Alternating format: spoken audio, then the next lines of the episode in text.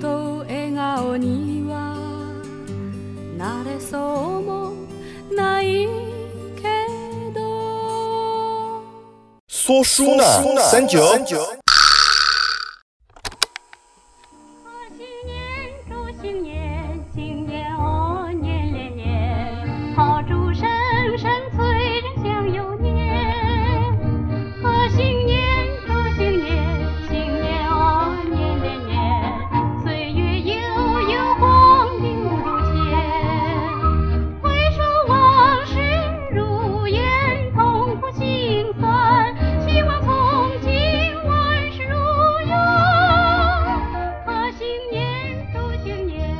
大家好，这里是社畜的后花园，人生的相谈所，说书那三九，我是主播三九。接着春节长假，可能很多人都会想复盘一下自己去年的一些生活、工作或者什么的。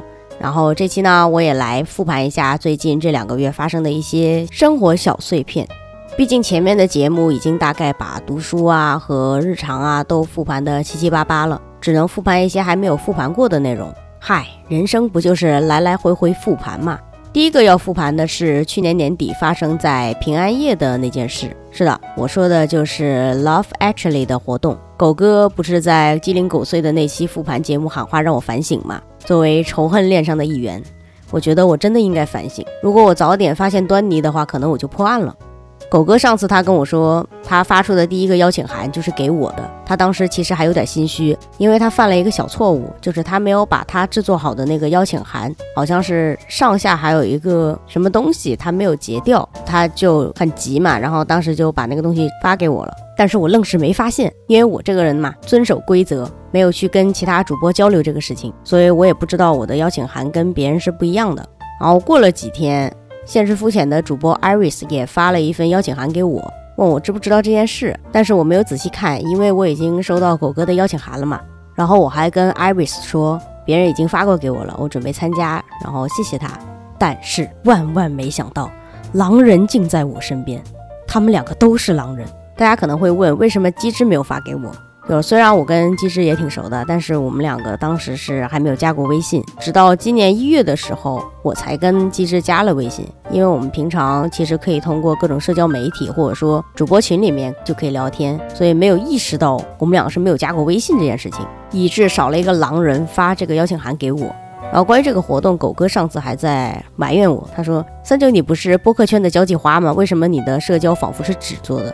因为听过他们复盘那一期的朋友应该知道，其实参加的人不多，基本上都是他们第一轮一对一发的那些主播参加了，二次传播的那些主播特别少，我也很冤枉，对不对？其实狗哥发给我以后，我是发给了好几个节目的，就是我认为是社交大处的节目，分别是有朝一日啊、来日方长啊、西夏酒馆啊，还有月有记，但是最后只有月有记参加了。其他三个台是因为他们的档期问题，所以没能参加。然后也是因为这个 Love Actually 这个活动，然后让我那个月干节目干得非常辛苦。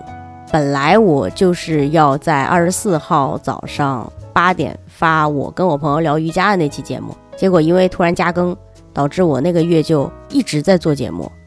因为要临时策划这一期特别节目，然后也要想到底怎么样才能表达这个主题，还有怎么样才能让大家觉得有意思，包括还让我的几个朋友，然后帮我录那段音，然后大家其实因为忙嘛，也拖了很久，基本上快到圣诞节前几天的时候才发给我。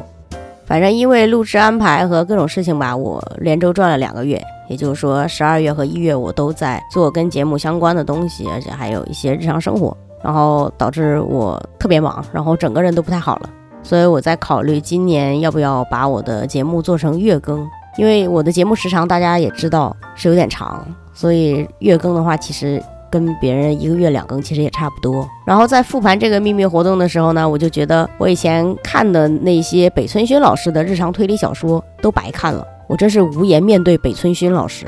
感觉自己被开除了推理小说的粉籍，别说什么播客圈的福尔摩斯或者柯南了，我连播客圈的毛利小五郎的鞋底都不是，这就坐实了我台是鞋底播客的事实。然后说到鞋底播客这个事情，我们还有主播说他们是入土播客，因为他们比我们鞋底还要低。总之，当那天我听到狗哥自曝自己就是狼人的时候，我真想给他倒一杯纯的极客脊髓液，让他变成七星种，仇恨脸就这样连起来了。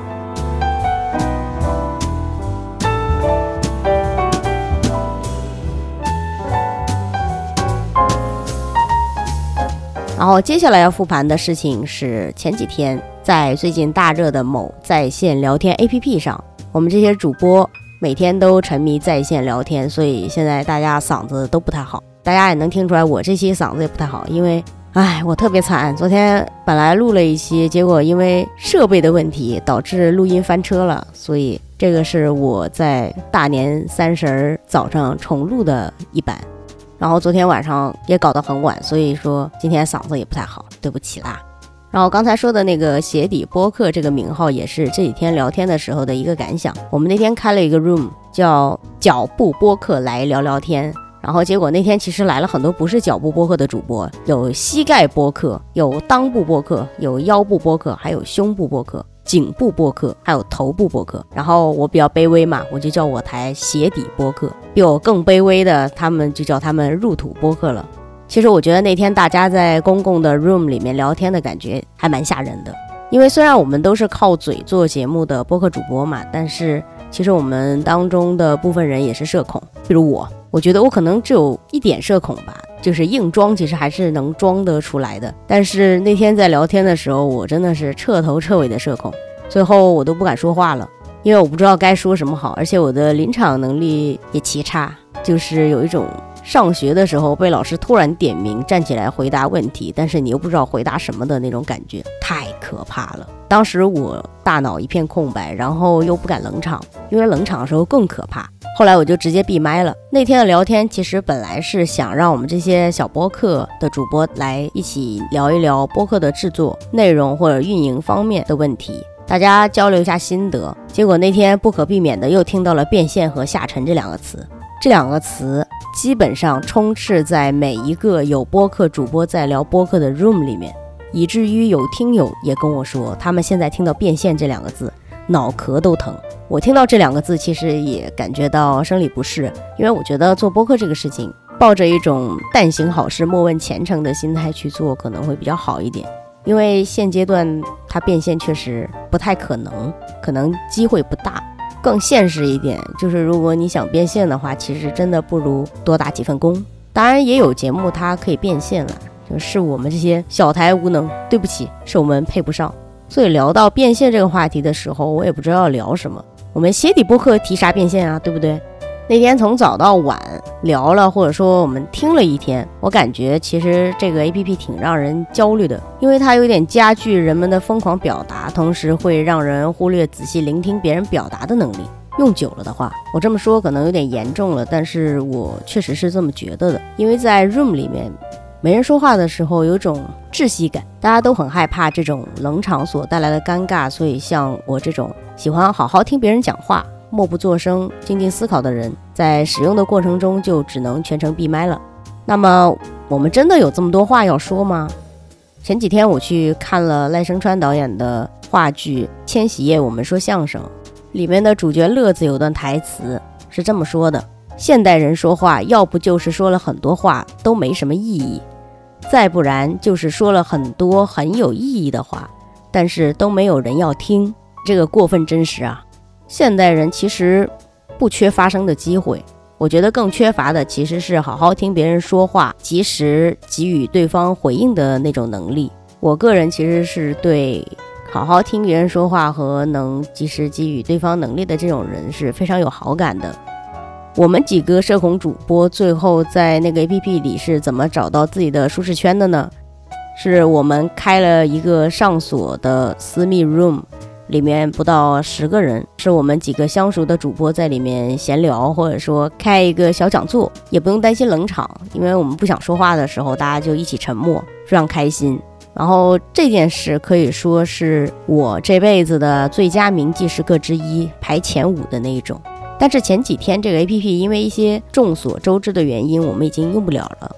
通过使用这个 A P P 这几天的心得吧，我是觉得人还是要活在当下的，不要总说什么下次一定这种话，因为你不知道什么时候就错过了。所以想做的话就赶紧去做，你哪知道一定会有下次呢？万一没有了呢？当然这有点吓人了，不过话粗理不粗。其实我本人对于做播客这件事情也挺迷茫的。前一阵刚好到了那个传说中的做播客的七月半嘛。就是可能大家在那个时候就像七年之痒一样，可能会考虑要放弃。然后我当时也考虑要不要结束了，就是不要做这个节目了，因为确实做的非常辛苦，也非常累。加上如果以后我自己的生活发生变化的话呢，可能也会来不及更新。然后有些主播过来安慰我，就是让我坚持做下去，不要有太大的压力。反正经过几番的心理斗争，我现在还是选择坚持做下去吧。我现在只能保证今年还能更新，尽量每个月更一期，因为我实在没办法保证它能定时更新，因为生活中不知道什么时候就会发生一些特别的事情。可能导致无法准时更新，而且我对一期节目要求有点高，比较想把它当成一个作品来打磨，有点设计师的职业病，而不是追求那种快录快剪。因为我也不是那种说来就来的那种人嘛，我是需要沉淀一下才能产出一些东西的那种人，这跟我的性格有点关系。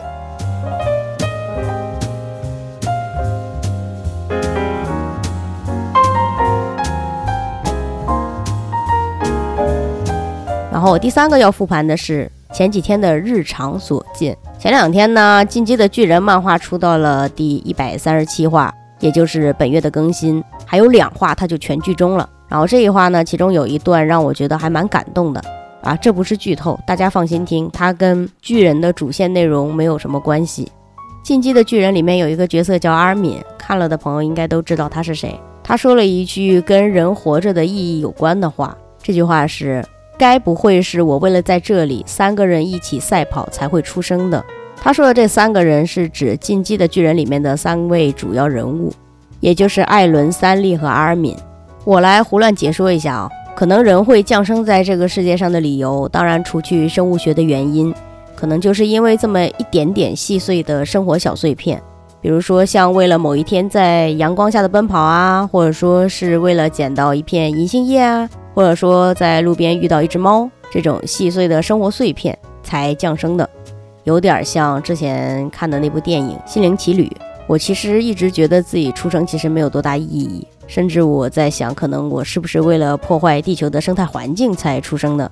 但是当我看到阿尔敏的这段话的时候，我觉得自己好像找到了一点点降生在这个世界上的意义。这个是最近让我觉得蛮感动的一个生活小片段吧。还有一个生活小片段，有部分听友可能有看到我在各个社交媒体上发的，就是我最近在拼图，基本上长大以后就没有拼过。然后有一天我逛某购物 APP 的时候，看到了那种两千片的拼图，然后我觉得反正过年也没啥事儿干嘛，不如买一副回来玩一玩。然后我就在年前的时候买了一副一千片的迷你拼图。然后它的图案是西班牙立体主义画家毕加索的名作《格尔尼卡》。那《格尔尼卡》它是一幅什么样的油画呢？它是二十世纪三十年代毕加索创作的一幅巨型油画。它的原画长是七点七六米，高是三点四九米。这幅画是以纳粹轰炸西班牙北部巴斯克的重镇格尔尼卡，杀害无辜平民的事件为背景创作的。然后他运用了写实的象征手法和单纯的黑白灰三色，营造出低沉悲凉的氛围，渲染了悲剧性色彩，表现了战争给人类带来的灾难。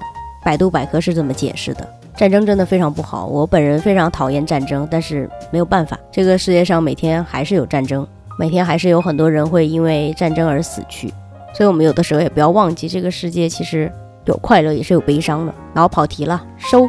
然后这个拼图其实挺难拼的，为什么它难呢？首先它是一个迷你型的拼图，它每一片都非常小。然后这幅画它有个特点，就是它的构图非常随意，而且它有大片的涂白和涂黑。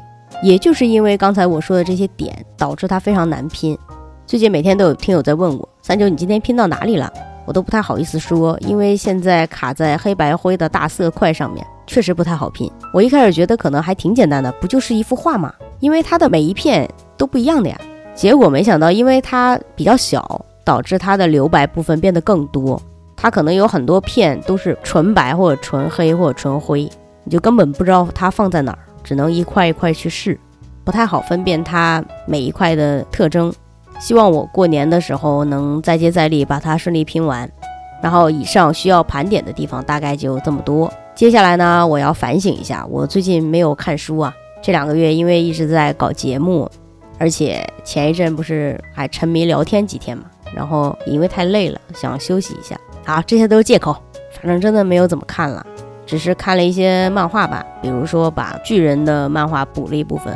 就是追到了最新，然后因为过年嘛，家里也在大扫除，每天都在打扫卫生，然后偶尔也想一想，就是要怎么录这期新年特别节目，因为我觉得新年还是有必要做一期的。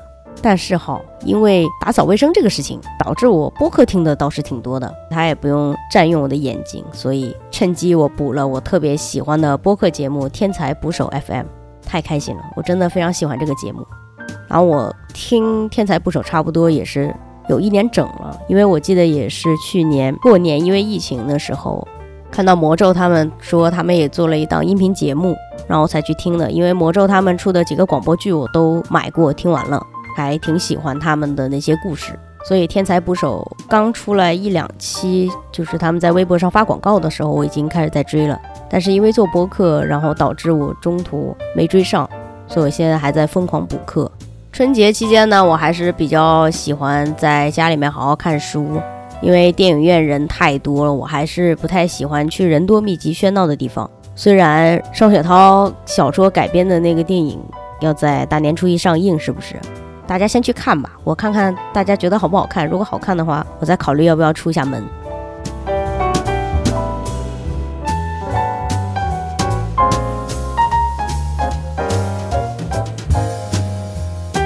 大家可能也听出来了，这一期好像挺水的样子，但是不代表这期我就是做出来糊弄大家的。因为这期有一些内容，我确实之前就已经想要做一期，但是因为忙就没有做出来。我台也不是一个爱蹭热点的台嘛，关键是我蹭不上，不是我不想蹭，我手真的没有那么快呀。所以我就想做一期轻松一点的节目，跟大家简单报告一下我最近的生活近况。然后呢，我这个人不太擅长跟大家去说什么祝福语，还有吉祥话什么的，就是我不太能说那种一套一套的话，感觉我可能学都学不会。当然硬说也是能说的啊，但是对于一个社恐来说，硬说的话就不太走心了。这种比较套路的话，其实挺难发挥的。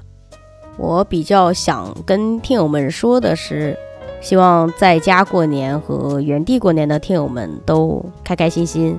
因为这一年可能也就这么个日子，能够集体狂欢一下。希望大家还是发自内心的开心，哪怕有什么不开心的事情，也暂且忘掉一天。让我们趁着这个假期，把自己调整到最舒服的一个频率，好好享受一下生活，享受一下人生。不开心也是一天，开心也是一天。不如我们试着让自己开心一下。当然，我还是不能免俗，对吧？我还是要跟大家说一点新年套路话。三九在这里祝大家新年快乐，新年新气象，万事如意，心想事成，恭喜发财，财源滚滚。什么好吃吃什么，什么好玩玩什么，只要不犯法就行。然后我在想，新年是不是应该搞点什么特别放送什么的？比如说，作为一个广州人。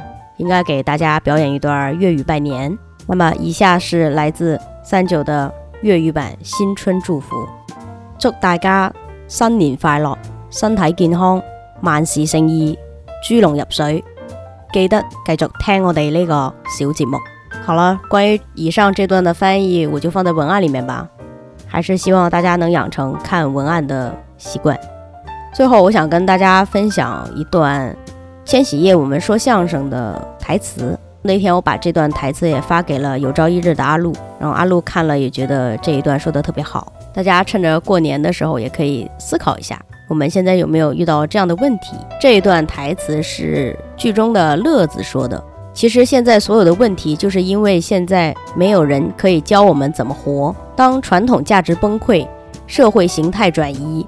家庭结构瓦解，地球村出现，网络当道，网民霸道，唯一能教我们怎么活的就是媒体。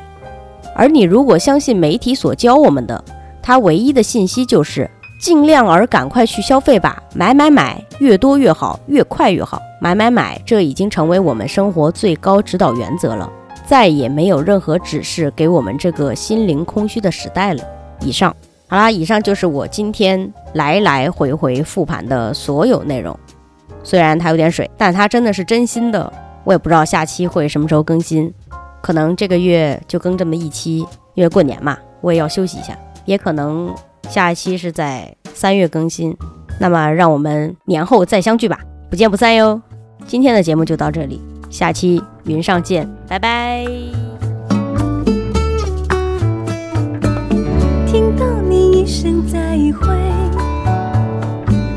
我留下几滴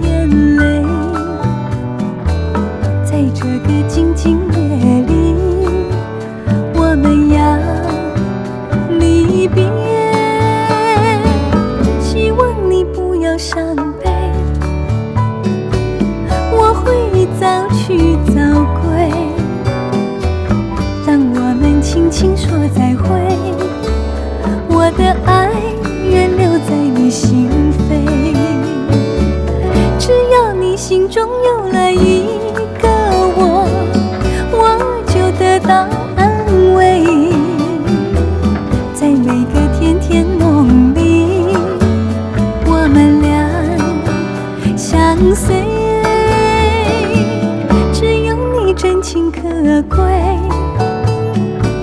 除了你不再爱谁，让我们轻轻说再会。你的情在我心徘徊。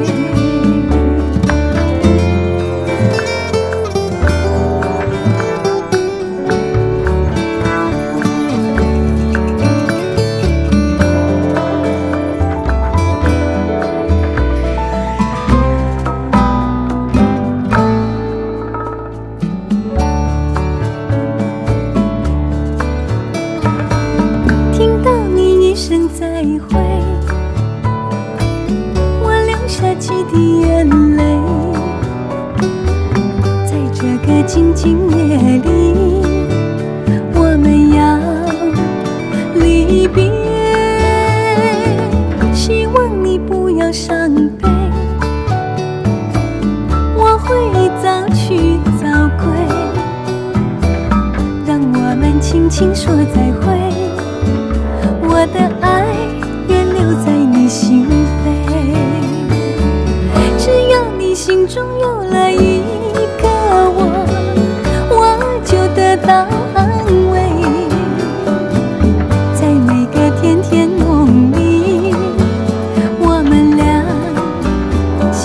醉，只有你真情可贵。除了你不再爱谁，让我们轻轻说再会。你的情在我心徘徊。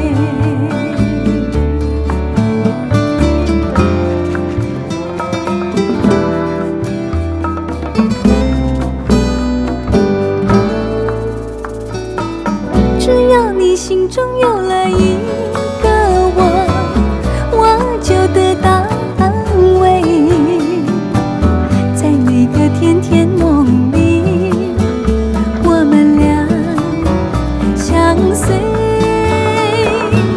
只有你真情可贵。除了你不再爱谁，